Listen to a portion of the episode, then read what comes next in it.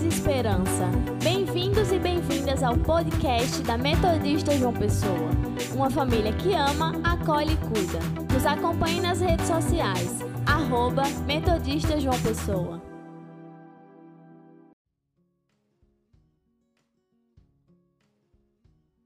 Lancem as redes para pescar. Depois de serem impactados pela presença de Jesus, por sua palavra desafiadora, agora um convite ainda mais radical. De hoje em diante, vocês serão pescadores de gente. Jesus está formando uma equipe. O discipulado é parte fundamental do projeto de Jesus. Essa dimensão apresenta a intenção de Jesus no companheirismo, na intimidade, no sonho coletivo, na delegação para que pudessem também anunciar as boas novas do Evangelho.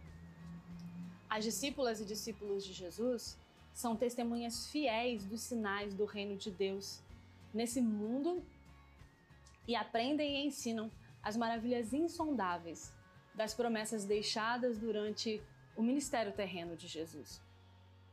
Elas e eles crescem na vida de oração, na partilha da palavra, e seguem em obediência, ouvindo e acolhendo o seu chamado.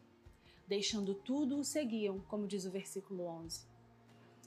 Dessa forma, o chamado de Jesus ele é ao discipulado e, consequentemente, a submissão do próprio projeto do Cristo.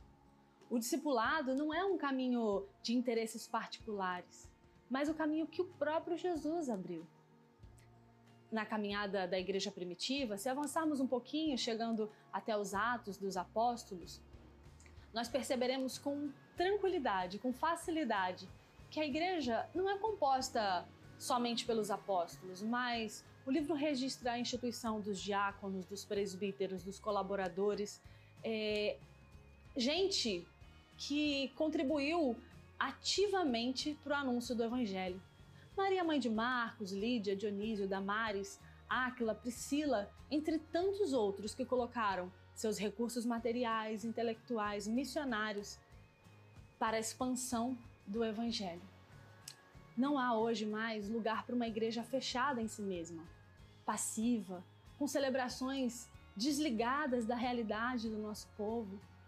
Não há mais lugar para uma igreja clericalizada, dependente totalmente da figura pastoral, cada mulher e homem, encontrando-se com Jesus, ocupa um lugar de discípula e discípulo, consequentemente de anunciadores do evangelho de transformação.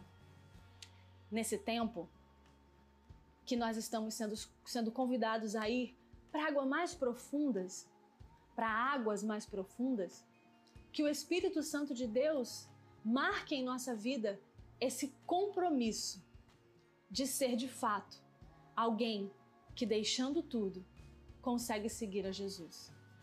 Que seja essa a intenção do nosso coração, que seja essa a decisão das nossas vidas, que seja o nosso olhar para a caminhada.